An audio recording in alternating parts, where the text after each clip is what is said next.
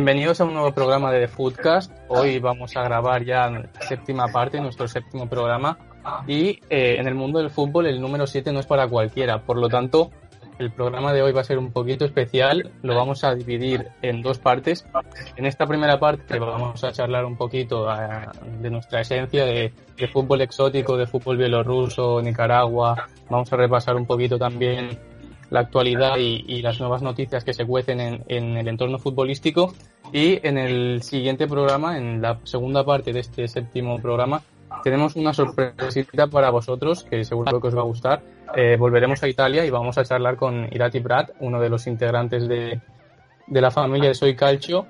Y bueno, eh, os doy la bienvenida, eh, también la bienvenida, por supuesto, a, a mis compañeros de, de The Foodcast. ¿Qué tal, Samuel Osorio? ¿Cómo estás? Hola, muy bien, encantado de estar aquí un poco más.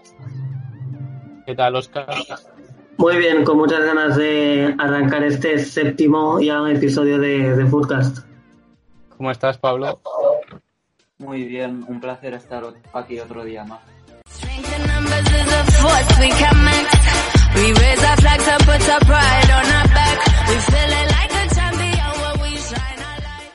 Poco a poco se va acercando ya las grandes ligas europeas y estamos más contentos porque vuelve el fútbol.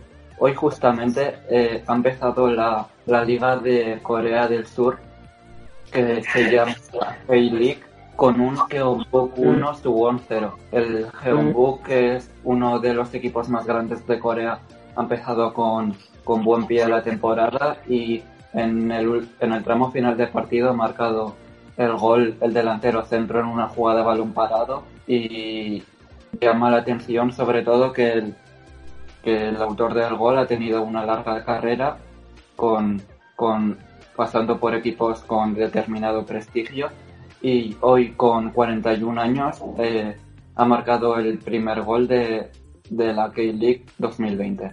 Además, mañana también empieza la Liga de Islas Feroe con partidos muy bonitos mañana aquí en Europa. Por ejemplo, el HB Torsham contra el Steinmur y el Runavi contra el TB Toboloyri eh, inaugurarán el campeonato con, con sus partidos correspondientes a las 4 de la tarde.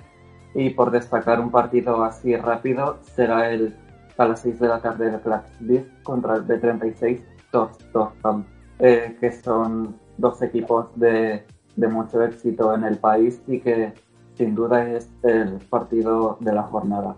Además, también hoy ha empezado una jornada espectacular en la Liga Bielorrusa con victoria de nuestro equipo, con victoria del Energetic contra el líder. No sé si habéis podido ver un rato ese partido, pero supongo que estaréis contentos por esta victoria. Sí, yo lo vi prácticamente entero y a ver, el partido fue extraño. O sea, los dos penaltis. Eh, vale. Y luego al final hubo una roja que.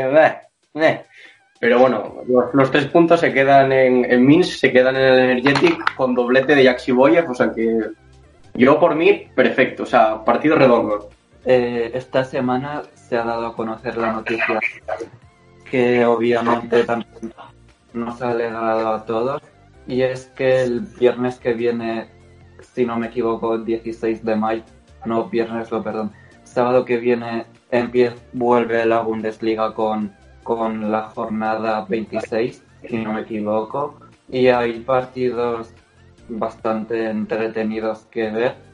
Eh, no sé vosotros, como por ejemplo el Borussia Dortmund contra Schalke 04 este sábado a las 4 de la tarde, no sé vosotros si vais a ver alguno o si esperabais esta noticia, mejor dicho. Yo tenía en mente que eh, empezarían más tarde, pero eh, por suerte, bueno, por suerte, eh, por decirlo de alguna manera, si todo va bien, pues empieza la semana que viene ya. Yo creo que es una muy buena noticia para también los espectadores y aunque, bueno, que no sea dentro de las condiciones habituales. y en, bueno, en principio intentaré pues ver el máximo posible, en especial este Borussia Dortmund que tengo muchas ganas de verle después de este de este parón. Y luego a las seis y media también hay otro partidazo que es el, el otro Borussia, el Mönchengladbach, que para mí es la revelación de esta temporada, contra el Eintracht de Frankfurt, que es todo lo contrario, la decepción. Sí, yo opino igual. Yo ya de antes era bastante del, del Borussia Dortmund y además si vuelven con un partido como contra el Schalke, que es un derby, pues está claro que no nos lo, no, no lo podemos perder.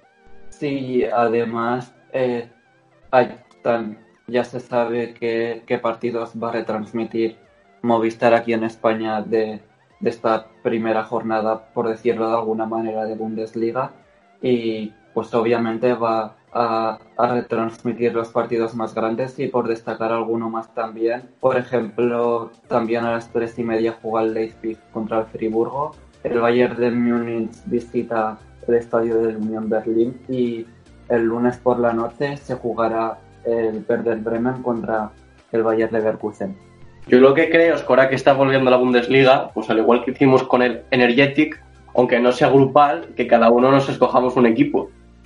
Yo, yo el mío lo tengo ya, el Borussia Dortmund. Ese no me lo tocáis.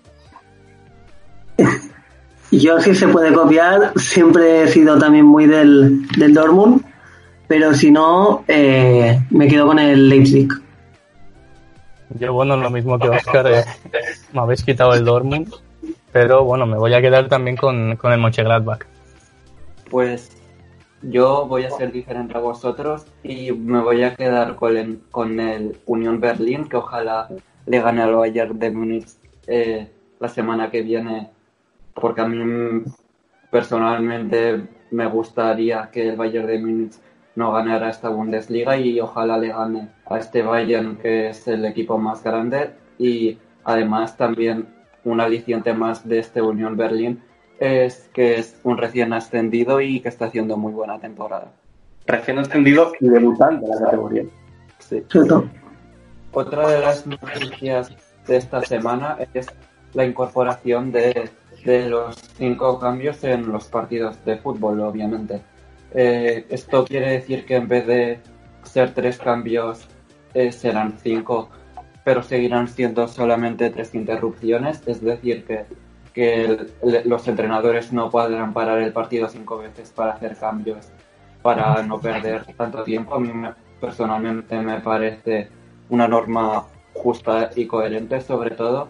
Eh, además, con, con esta aplicación de esta norma, se podrá rotar más a los jugadores para que no hayan tantas lesiones.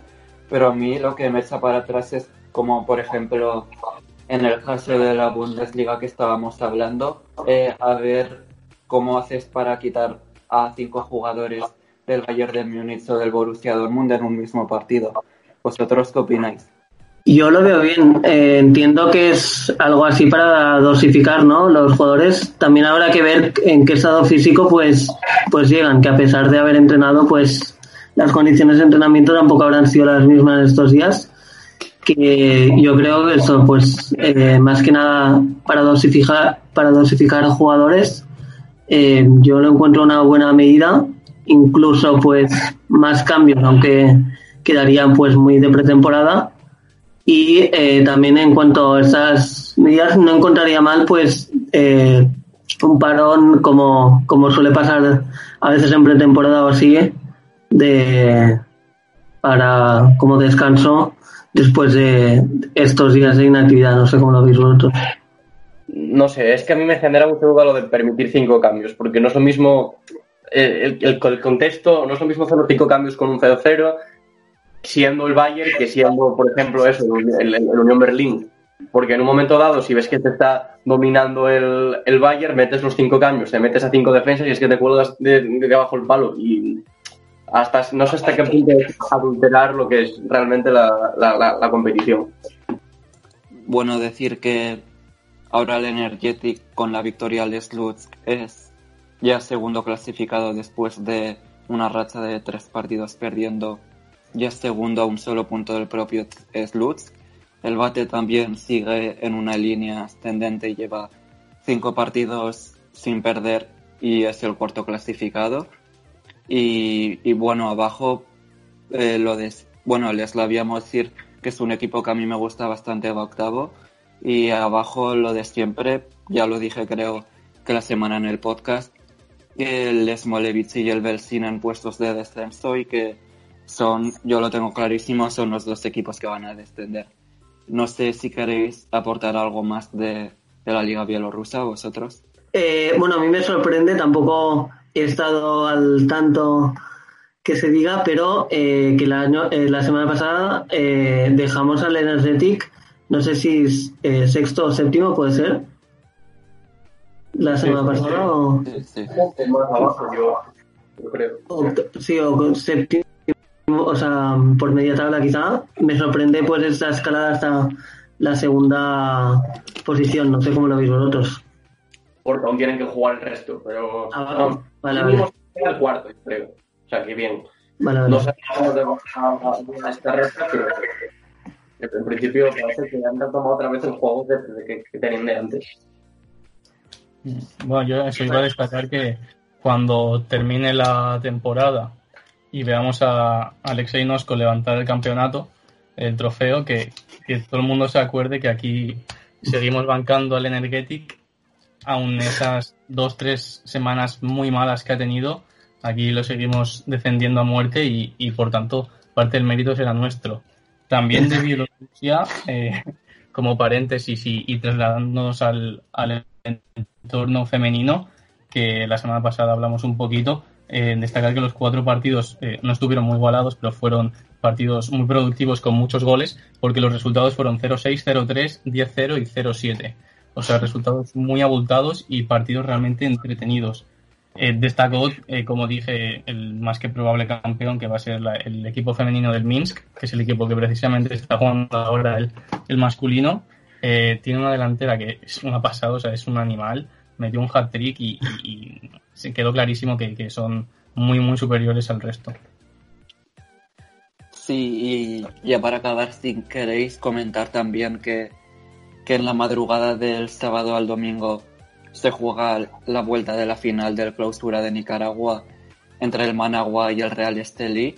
En el partido de ida de la semana pasada quedaron 1-1 con gol del Managua de, del jugador que entrevistamos de Pablo Gallego y eso que mañana vuelven a jugar en casa del Managua y yo creo que es un partido imperdible y desde aquí le volvemos a desear mucha suerte a Pablo Gallego para este partido y que ojalá ganen la, el clausura.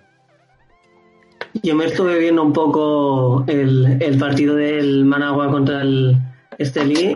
No sé si lo visteis, pero el gol, bueno, eh, estuve leyendo también luego el gol de, Pablo Gallego con cierta polémica en la jugada previa. También se comentaba que había mano en la, en la jugada, bueno, en la jugada del, Managua, pero bueno, aún, aún eso nos, nos alegramos por, por Pablo Gallego. Gallego, perdón. Además he estado mirando antes datos y es un partidazo porque el Nicaragua, o sea, el Managua, perdón, lleva 16 partidos oficiales consecutivos sin perder. El Real Estelí, su rival, lleva 7. En, esta temporada se han enfrentado eh, en 7 ocasiones y el, Managua solo ha sido capaz de, vencer al Real Estelí en, dos de estas 7. El Real Estelí ha ganado 3 y luego dos empates. Eh, también hay que recordar que la final de la apertura fue exactamente la misma y que el Managua también fue con una mínima ventaja del partido de ida y luego terminó remontando el Real Estelí. Por lo tanto, eh, es un partido complicado, ojalá gane el Managua, pero no está tan de cara como parece. Lo, lo escuchasteis aquí primero, 2-0, ya me veréis. El Managua. Sí, sí, claro, claro. Con un gol de Pablo Gallego y el otro, el central este que tiene la barba así psicodélica. Ahí lo tenéis. Eh, vamos despidiendo ya este programa que nos espera, como hemos dicho, un fin de semana apasionante de fútbol, aunque no sea de ninguna de las cinco grandes ligas. Eh, muchas gracias de nuevo los tres, Iker. Un placer, chicos. Oscar, hasta la próxima. Hasta la próxima, un placer. Adiós, Samu, gracias. Hasta la próxima, chicos.